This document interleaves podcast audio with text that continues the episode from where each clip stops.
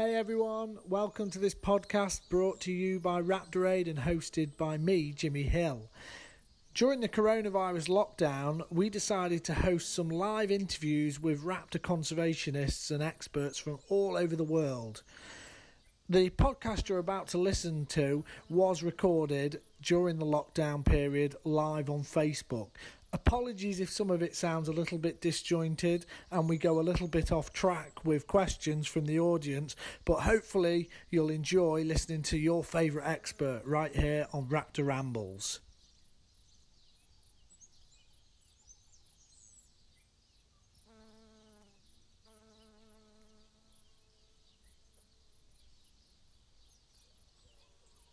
In this interview, we talked to Ian Thompson, head of RSPB Scotland's Investigations Unit. The Investigations Unit of the RSPB do incredible work trying to fight the continued persecution of raptors across the British Isles. Sometimes it makes for unpleasant listening, but it's definitely a subject that needs tackling head on, and we thank Ian for taking the time to chat to us. Right, do that later. How are we looking on here? Right, I think we can treat it as we are now streaming live. So okay. let's just uh, let's just go with it. Um, anyway, thank you for joining me on on Raptor Aid's page, Ian. I appreciate your time. Um, I always start the same way, just getting people to introduce themselves and just explain a bit about what your role is um, within the RSPB. That's of course, yeah. Well, I'm Ian Thompson. Um, I head RSPB's investigations work in Scotland. It's a role I've been doing now for, I think it's about eight years. And I was in the investigations team prior to that as well. So I've worked for RSPB Investigations since 2006. Uh, prior to that, I was a nature reserve warden for 15 years. So I'm very much, I'm a birder, and that's the direction I come to this from. I've been a, a, raptor enthusiast since I was at school back in the, the late 1970s, early 80s. I know I look a lot younger than that, but uh, but um, one of my earliest experiences uh, working with raptors was being having the great privilege of being taken to um, a, a, number of hen harrier nests in Aberdeenshire, nests that we'd actually located and told the raptor study group where they were, and being taken on the trips to visit the chicks and finding that all of the nests had been destroyed over the previous weeks and days. And that sort of sickening memory has stuck with me for the last sort of nearly 40 years. And that plus the stuff we experience these days when we see hen harriers, golden eagles, red kites, whatever, shot, trapped, illegally poisoned, motivates me to try and get it stopped. And that's my job now. Okay, so how the in the RSP, RSPB investigations team Scotland, how many how many do you head up in that team? How big's the team?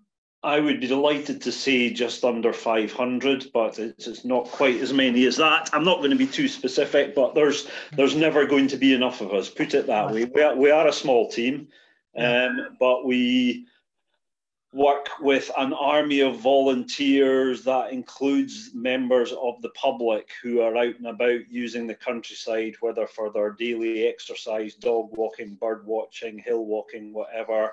Plus, there are more formal sort of people who are engaged in things like Raptor Study Group workers. So there are the more eyes and ears there are out there, the better. But in terms of formal members of my team, we're, we're a pretty small group, small but perfectly formed. yeah, well, I mean, I, I have got a lot of respect for any the RSPB investigations team, both Scotland and England, where where I'm based. In terms of just touching on then the public aspect of things, it was a question I was going to ask you about what people can do. But before I ask that, have you seen a big um, sort of advance in in people well citizen power really or citizens not science but people yeah being a bit more aware about what's going on in the countryside and getting in touch and yeah supporting the work you do oh very much so i mean i think comparing i, I was fortunate to um, be a conference back in February. It was actually the Scottish Raptor Study Group's uh, 40th anniversary uh, conference. And afterwards, uh, went out for a curry with a few folk there, including Dave Dick, who was one of my predecessors in, in heading up the Scottish team. Um, sort of 25, 30 years ago, he was heavily involved in this work. And nowadays, rather than an exchange of angry letters or waiting for something to appear in a newspaper days or weeks later on, we have the immediacy of social media where you can very, very quickly get, you can put out news, you can get responses, you can challenge fake news, misinformation. So we we're operating in a, a, a, a sort of circumstances now where, where timelines are much, much shorter. But I think the other thing that's very, very clear is the amount of absolute guff, complete rubbish that there is posted about various aspects of mm-hmm. raptors, raptor ecology, raptor crime and it's possibly more difficult, if you'll pardon the phrase, to cut through the crap than it perhaps mm-hmm. was a few years ago. So I think there are advantages nowadays, but there are also disadvantages. There is so much misinformation put out there um, by lots of different people coming from different different perspectives. So. Yeah, absolutely. I suppose with the the advancement of of um, of social media, I always remember sitting down with a gamekeeper not not far from me, a, a, a ridge line where there was three gamekeepers, um, two should we say naughty gamekeepers, one in the middle very nice gamekeeper, uh, very welcoming. The other two were far from welcoming with me and my raptor monitoring. And interestingly, I said to this chap one day, you know, about walking around and about you know the the possibilities of illegal activities taking place. And, and he said, well, as far as I'm concerned, Jimmy, um, with the advent of, of mobile phones, in the sense that the way they've advanced, he said, everyone's got a camera now. And it was quite a good point he made. You know, I can be somewhere on my shoot and there's a footpath and he says someone can film me at all times so i suppose that's helped or uh, you'd hope it's helped to some degree um, with the advance of technology. But I know, obviously, some of the investigations you've been involved with, even though you've had film footage, it's it's and it's been cut and dry to to many people. Um, that it, it doesn't always work, does it? The film, just even getting film footage. Um, Depends what you mean work. I mean, th- th- this job has never been, for me at least, has never been about getting a gamekeeper who's earning 15 grand a month, or sorry, a year, should I say? 15 grand a month would be all right. But a gamekeeper who's earning 15 grand a year, this has never been about getting them into court mm. or getting them into trouble. What I'd like them to do is stop. I'd like them to stop illegally killing birds of prey. So, as far as I'm concerned, while a court may decide that footage of an individual allegedly shooting a hen harrier off its nest or allegedly setting a pole trap may not be admissible, um, it doesn't mean the incident didn't happen. And what I will do is I will ensure that the public who have a right to know what is going on in our countryside are informed of that, and I will publish that video. Yeah. Um, similarly, if I or my colleagues have fitted a £3,000 satellite transmitter, um, one of hundreds that have been fitted where we have proven reliability, and that doesn't apply across the board, but certainly most of the tags that we are using certainly are very reliable. If these birds are suddenly disappearing almost exclusively, in areas intensively managed for grouse shooting, I will tell the public about it. So, yeah, technology has helped us. But let's just be absolutely clear the, the, the countryside, or, or Scotland, the UK, it's not a huge country in the grand scheme of things, but there is a hell of a lot of open space. There is a hell of a lot of places where the public don't go. Yeah. And that tends to be when these incidents occur. There's not many members of the public out in the middle of the night with thermal imaging gear, and we know that's what's happening to some birds of prey. So um, while it's true, yes, people do carry cameras, they do carry technology. I've never been, or very, very rarely, been sent a video by a member of the public of an individual doing something dodgy.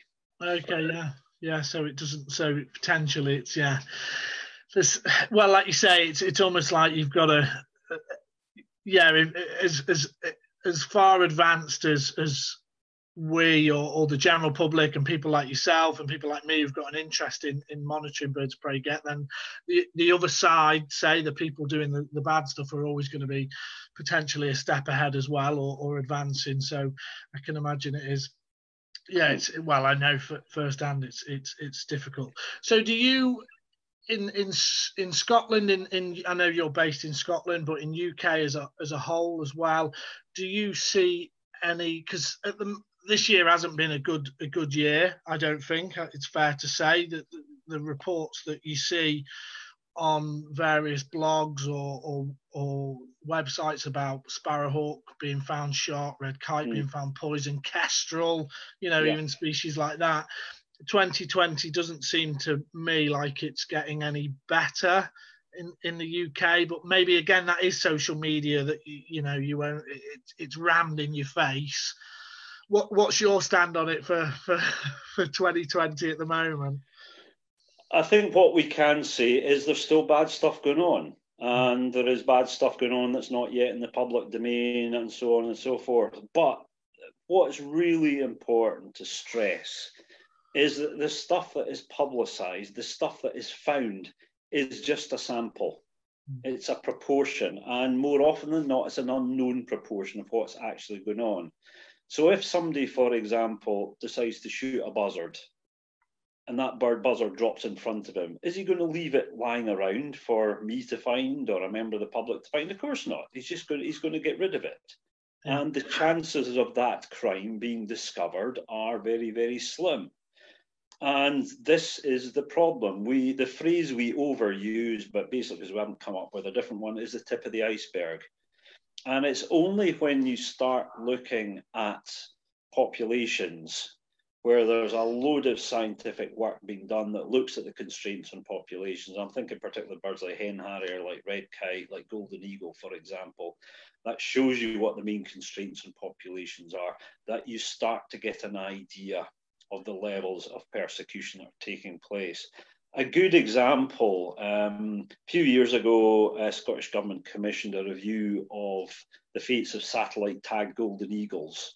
Yeah. And that was on the back of concerns that we and others had raised about the, the sort of suspicious disappearances of golden eagles in some areas of our uplands. And an incredibly well researched, meticulous paper was produced and peer reviewed and published by the Scottish Government. And what that basically showed was that uh, around a third of young tagged golden eagles are disappearing suspiciously and almost exclusively in areas managed for driven grouse shooting. But that's just tagged golden eagles. It worked out at approximately four tagged golden eagles per year, were disappearing suspiciously. But tag birds actually represent a pretty small proportion of the population.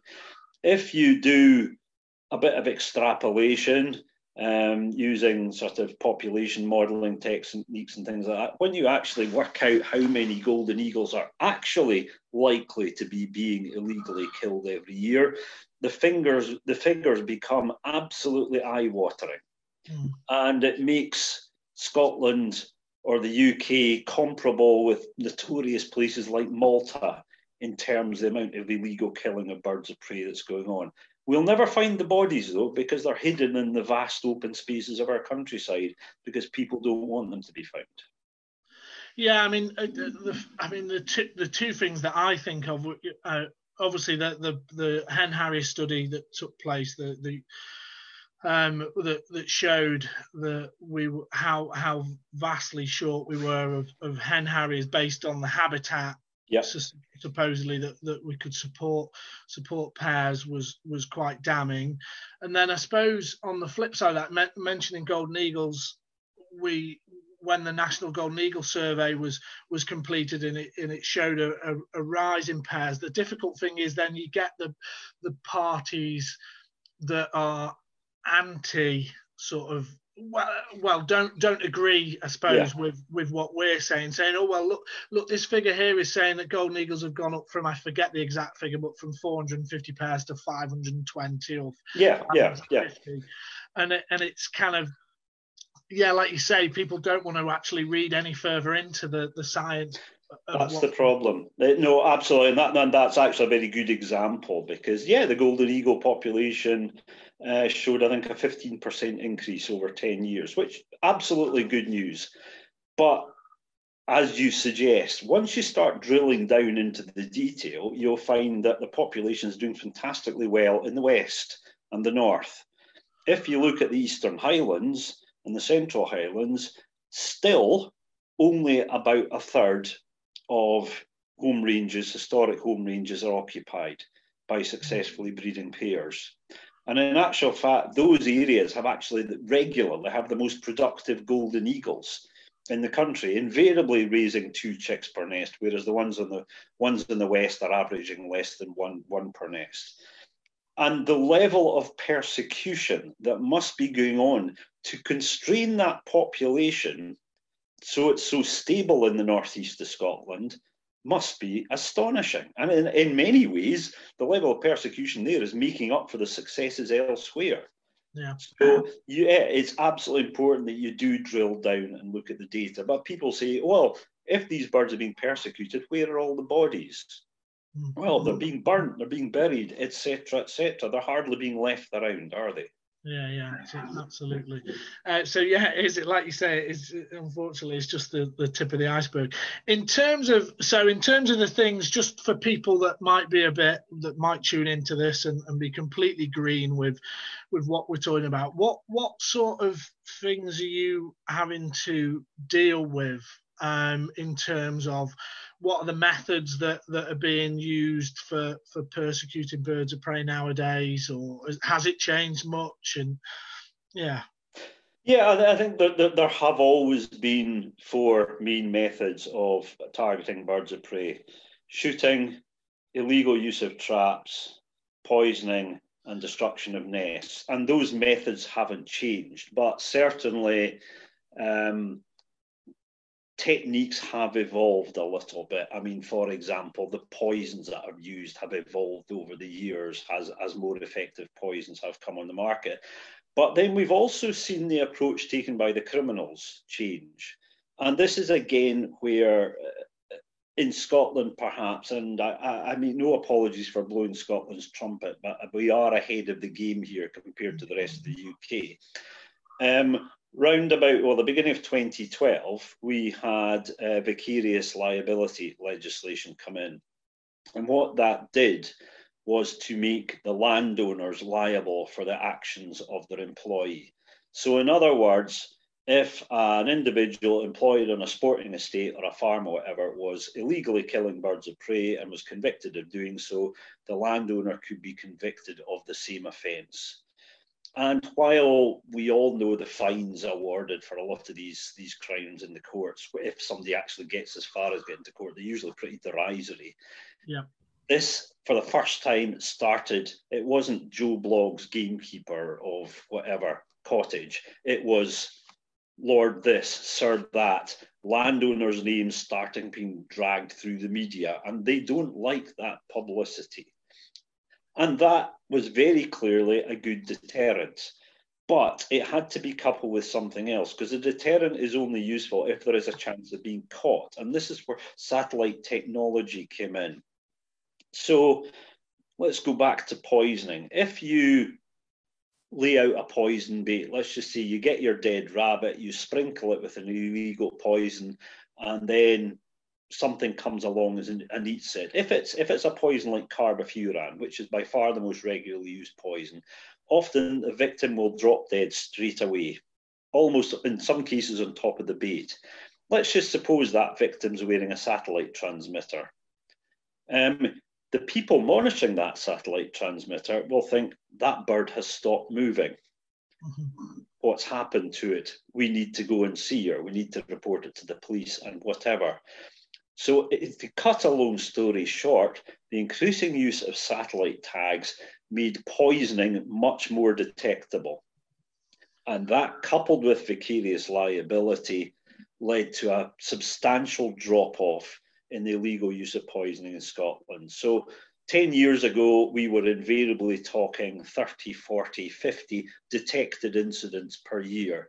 Now we're talking single figures, which is great. Poisoning is revolting. It's absolutely indiscriminate. It's not just buzzards, golden eagles, red kites. It's folks' cats, it's folks' dogs, sometime somewhere a person would would get poisoned and that would just be horrendous so it's really good that that has stopped what has not stopped is persecution and satellite tagging has not stopped persecution and the reality is we haven't had a single person appear in court on the back of a satellite tag being a tag bird being illegally killed because now what's happening is they're using traps and they're using guns you shoot a tagged bird it drops in front of you, what are you going to do? Smash the tag so it stops okay. transmitting. Or the actual act of shooting will destroy the tag. And that is why we're seeing birds wearing satellite tags that have been fantastically reliable, giving dot after dot after dot after dot, and then suddenly nothing. A sudden yeah. cessation of transmissions, which is a pretty, given that these tags are 98% reliable, that's a pretty clear indication something catastrophic, such as lead shot passing through it, has hmm. happened to that tag. Yeah, and I, I was just thinking then when you when you were talking about um, you know when a when a bird stops moving, i.e. on a on a poison carcass, you know you've highlighted uh, you know 98% how reliable. But it's also worth pointing out I'm, I'm fortunate enough to be a member of the highland rat study group and met some wonderful people there. How skilled the people are that are monitoring these tags as well because i often it annoys me when i see you know people slinging mud saying oh you know it's all just a smoke screen and they you know they they, they don't know how, how to interpret these tags and i think this is this is absolute rubbish you know i've been lucky enough we held the NERF conference down mm. here in cheshire you know and we had a fabulous talk about the work of well it was more to do with golden eagles and wind farms actually but it was all sure. based on satellite tags and and it, it's incredible that the, the the skill that people have got understanding the birds you know that, that are in these study groups so that that's worth i think that's worth pointing out as well as how reliable the tags are then Absolutely. The, the people that are on the other end of the computer like net this uh, equally as skilled in my in my opinion. So you're you're absolutely right. The interesting thing is that those who are trying to decry satellite tagging are those who don't like what it's showing. That's the bottom line. And satellite tagging is shining a very bright light on areas where there continues to be raptor persecution. And people don't like that. And th- all they're doing is trying to shoot the messenger, if you'll pardon the pun. Yeah. So you're, you're absolutely right. There are now a pretty big number of different organizations, uh, probably about a dozen, I think, organizations perhaps, um, maybe slightly less than that, but round about between maybe 10, uh, who have licenses to fit satellite tags. Now, it's important to say they are licensed to do this, and this is an exceptionally rigorously scrutinized activity. It's not just some bloke fancies doing it for a bit of fun. There are only about a dozen people who are licensed to actually fit tags. So the tagger has to be licensed and the entire project has to be licensed. And those are all handled by the British Trust for Ornithology, who are delegated that authority by the government and the statutory nature conservation organisations. This is heavily scrutinised activity. And the interesting thing is, some of the people who question this are those who have vast amounts of activity that involves the killing of birds that is completely unlicensed, unre- unregulated, and unaccountable. Yeah. Um, so the, the hypocrisy is astonishing. Yeah, yeah, absolutely. Um, I've got a couple of questions have, have come in. I can't ignore them or forget them. Um, someone's asked about the. Um, I'll just scroll down. Sorry. Uh, someone's asked about. Uh, is it only countryside issues that you deal with, or do you also deal with domestic issues? I suppose that being the RSPB, I suppose they relate to captive bird sort of issues and um, oh, it's, it's an interesting question. So, I mean, our, our remit is we are interested and involved in all aspects of crime to, that happens towards wild birds. And that can involve issues such as egg collecting, obviously. Um, it can involve finch trapping, which does still occur. Mm-hmm. It can involve illegal trade in endangered species. What we do, however, is we prioritize crimes where they are having a significant conservation impact. So, in other words, the victims, the species that are the victims, are in small and vulnerable populations. And the, those are ones where there is a proven limiting impact of crime. So, 30 years ago, um, I would probably right now un, under normal circumstances, probably be looking which osprey nest tree to camp near yeah. to avoid the predations of egg collectors, because that was a significant threat to the conservation state of all ospreys, maybe back in the 80s or 90s. Now, of course, our ospreys are doing very, very well, and egg collecting, fortunately, as a hobby, has dwindled markedly. And by far the biggest conservation threat in the UK that we can deal with on a day to day basis is raptor persecution. Now, obviously, as an organization, we are also heavily involved in campaigning to mitigate against the effects of, of uh, climate change and things like land use intensification, habitat destruction, for example. Um, so there are a whole range of issues that we are dealing with, but it's not just countryside issues per se, but um, obviously it's fairly high profile, but it is potentially having the most significant impact on our wild birds in terms of illegality. Yeah, and I suppose I suppose coming back to the question I asked you before, which I could I can completely understand your answer about being, you know, not answering it directly about a team, but it's something that I often get with with people and talking to me about, say, the RSPCA, if they, they might ring me up and say, "Oh, I found an injured bird. I've rang the RSPCA up. They can't come out. They they're useless." Might be a comment that they say, and I have to make the point that well, you've got to remember, just because you see them as the RSPCA or the RSPB with their royal charter, there's still there's, there's still only so much resources they can mm. apply to certain things. So I, we live near a local RSPCA wildlife hospital. I know the manager, and I know they only have so many inspectors that can cover a huge area. So if you've got hundreds, if not thousands, of people ringing up, then yeah, I do feel for organisations sometimes when they they come in for a bit of flack, whether it's the RSPB or the RSPCA um, for, as an example, because there is only a certain amount of resources. Do you, and off the back of that, do you, does it annoy you at times when you might read? I, I know I've read in the past where people might say, "Oh, the RSPB, they're only interested in raptors because they're the sexy, you know, money-making species, so to speak." You might uh, feel free to turn around and say, "I've never heard anyone say that to me." No, no, no. I've, I've heard it as well, but um, I mean, the reality is, has never nobody ever heard of avocets, and the amount of work we've spent conserving birds like the avocets, Minsmere, and places like that, cirl buntings, Dartford warblers, stone curlews, massive amount of campaigning work we're doing on seabirds, for example, corn corncrakes in the Western Isles.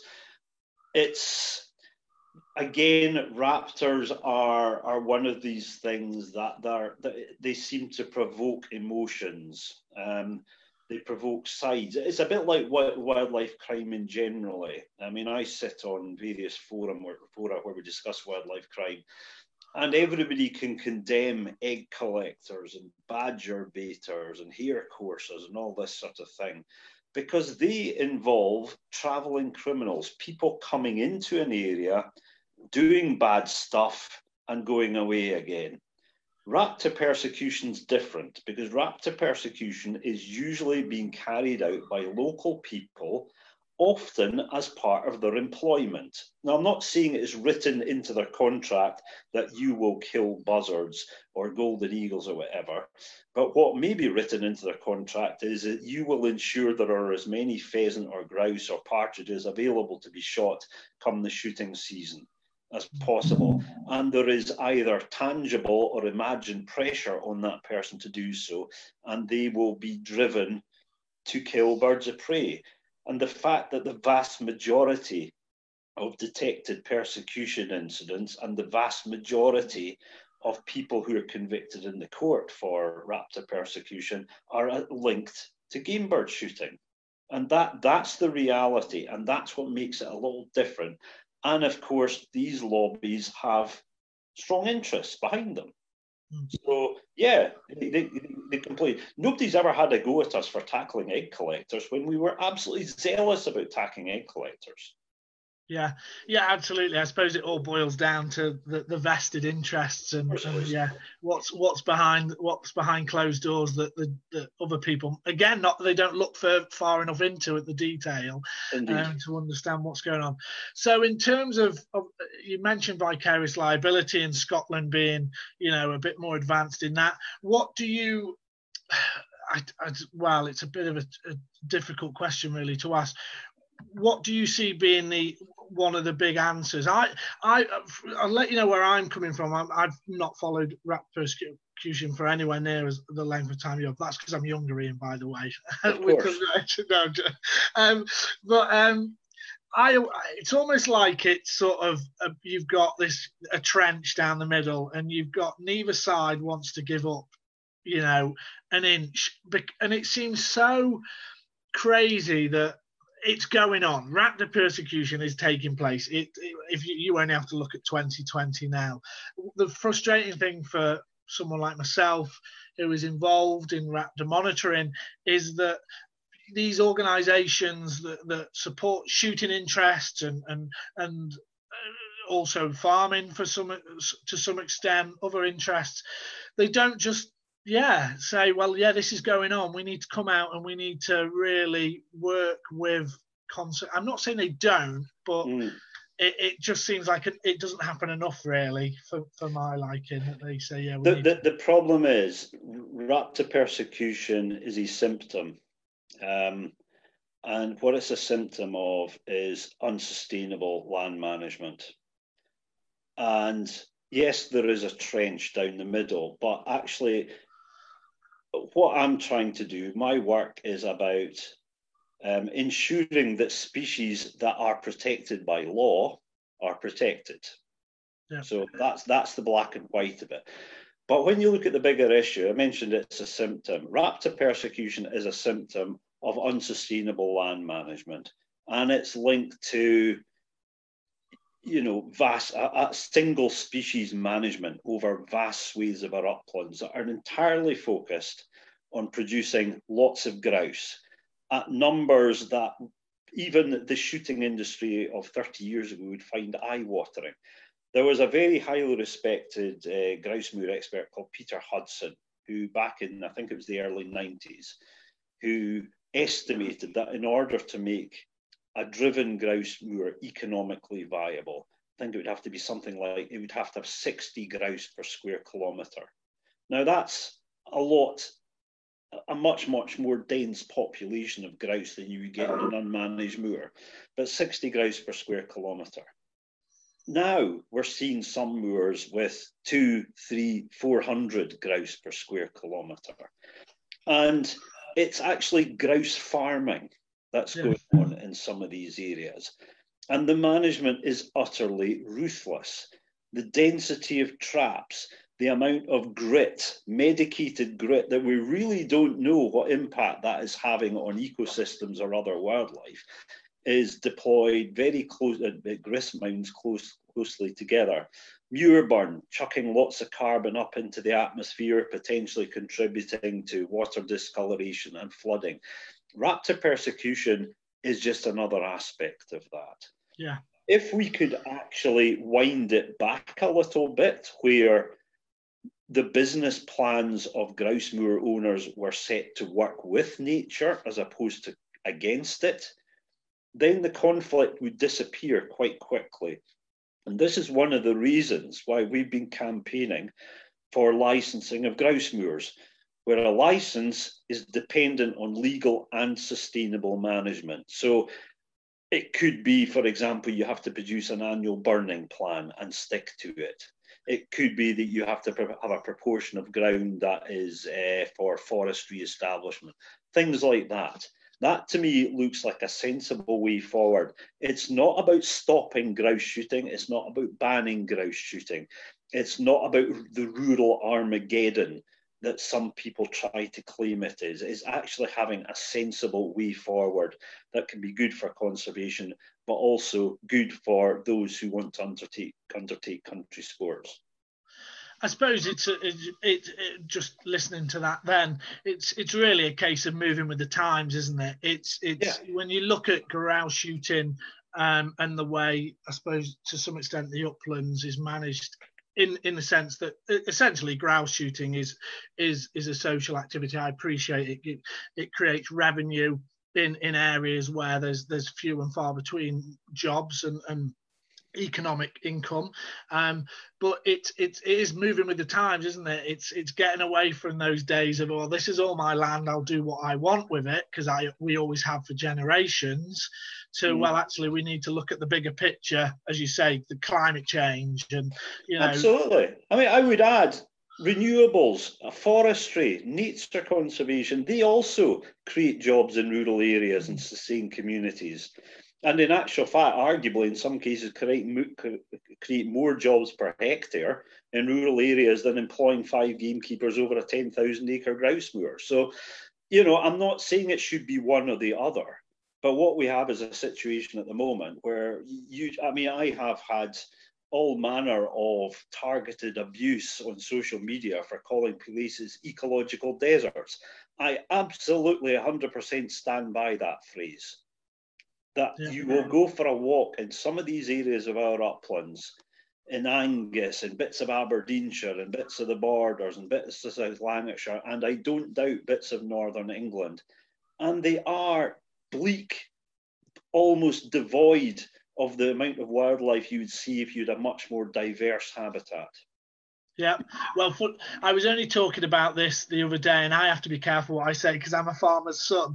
Um, but there's a there was a I put it on Mark Avery's, I commented on Mark Avery's blog about um, about some something, um, and dairy farming. You know, an 800 acre farm here that I know very well from a little boy, and it is a desert. It's a green desert now because it's it's all about mass production of milk, and that's the way the farmer has had to go to to create revenue. But really, we need to look at it and think, well, actually, this isn't good for the. It might be good that we get cheap milk at the end of it, but the farmer has to work hard to get that yeah. cheap milk. Yeah. But it's not great for the environment. It's really not great for the environment. And you're right, the same. You, you go for a walk around there, and you don't see anything really. Yeah. It's a it's a green desert. So, but I, I, think some of these claims about contribution to the economy are also vastly overinflated as well. When you look at the amount of land that's that's managed exclusively for driven grouse shooting, and then the amount it contributes to the economy. Something you know, you you wouldn't. I, I think it's Mark Avery. I've, I've I've heard Mark speaking often, and I've heard him say something along the lines of, "If driven grouse shooting didn't exist, you wouldn't invent it now." Uh, I, I cannot disagree with that. Yeah, yeah, absolutely. Yeah, true. Uh, right, I'm conscious of time. You've answered one of the questions yep. there with, with with mentioning licensing because one of the things I was going to ask you was what what's the way forward from your perspective personally and and from potentially the RSPBs if you're allowed to mention it and you, and you have basically that, that licensing is is probably well is is the way forward. And I'd, I'd agree with you really. I don't think you know sensibly a ban is is necessarily the answer unless it carries on. And and we we we still you know we still have the the, the persecution issues. Um yeah so you, have answered that. I, I tell you one thing. The status quo is not an option. Absolutely not an option. And I mean, RSPB's position has been criticised from every direction you can think of. We're just uh, undergoing a consultation at the moment over looking at our position, trying to get as many views on board as we possibly can. That's included um, members, it's included other organisations as well. And uh, I think an announcement on the results of that review are due in the autumn. But, but I mean, certainly from a personal perspective, I have I have long advocated a position where licensing is um, is is the best way forward. But equally, I, I, I, absolutely understand those who have called for a ban for driven grouse shooting because I see firsthand, time and time again, the impacts it's having and showing no sign of changing on its own. Yeah, yeah. Well, I can. Yeah, I can. I can completely understand the people who say enough is enough. Um, yeah. Absolutely. Um, okay, just before we go, someone's asked another question. Um, uh, well, this actually is a question that I've been asked a few times um, lately. Is do, are, do you have any worries about obviously the current state of play Uh, across the country with with lockdown. Do you have any worries about persecution increasing, or obviously we're not able capable of mon- doing anywhere near the monitoring that we would if we weren't in lockdown? The short answer is yes, very much so. And just to expand on that, I mean, the closest experience we got to this was the foot and mouth outbreak back in 2001. And there's some very good data from places like the Peak District, for example, that showed the, the, the, goshawk population was absolutely cleaned out of bits of the Peak District. To bring it slightly more up to date, um, obviously in Scotland, we've been having this review of grouse moor management being undertaken by the Scottish Government, the so called Werritty Review, if you like. Yeah. It's been happening over the two, last two or three years. Last year was absolutely awful for persecution in Scotland. There were some very well-known examples of grouse uh, hen harriers caught in spring traps, golden eagle flying around with a trap hanging off its leg, satellite tagged birds disappearing. That is when the countryside was open. We've had a, a suggestion, organisations, the Fire Brigade, Scottish Land and Estates, the Moorland Association, asking for voluntary restraint on muir burn. People carried on burning yeah. Really, are we really naive enough to think that those who are focused purely on getting as many grouse as possible aren't going to be killing every potential predator they possibly can at the moment? Of course not. There you go. Um, right, I can't finish on that because that is downbeat. I can't. I can't finish that. So no, once lo- once lockdown's over, Ian, what's going to be? What's you? I'm not going to say what your first job is. What's going to be your first jolly? Go on, tell us where you're going to go and get a good view of, of something. Well, Finish on a good note. Tomorrow, I was actually supposed to be flying to Texas tomorrow. To undertake two weeks hard birding in uh, Big Bend National Park, but that clearly isn't going to happen. I said, I said, I said, finish I know, on a good note. no, no, no, but but no, no. On, a good note, um, well, funnily enough, just before this, just before we, we had this chat, so my first swallow of the year. Um, right. I'm using my um, my state approved day uh, walk a day to really get to know my local area much better. I live on the edge of a, a small village in the Scottish Lowlands. There's a, a wee community woodland, and the rest of it's farmland. And I've racked up 50 species in that habitat. Sorry, swallows 51 since the end of March. So I'm looking forward to adding to that list with a few more summer migrants. I've had osprey fly over here before, but as soon as lockdown is over, I will be out, hopefully. Hope we don't know how long this is going to last, but if it lasts another month or so, I hope that there will still be some hen harriers at nests. We'll be looking forward to getting more satellite tags on more birds and, and watching their travels because satellite tagging has not only revealed the bad, but it's also revealed some absolutely fascinating stories, things that really challenge our perceptions about what our birds do. So that that's what I look forward to. absolutely. Well, I've got a, I've got a feeling you're going to be a very, very busy boy. So you probably need to enjoy enjoy this lockdown a little bit before, yeah. I tell you, I've been as busy during it as I was before it. So, um, but uh, no. All right, Ian White. Well, I, am conscious you need to be somewhere else in, in a short while. So thank you very much for taking the time to, uh, Pleasure, Jimmy. To chat to us. Your start. I will end this live stream. Hold on, and then uh, yeah, uh, we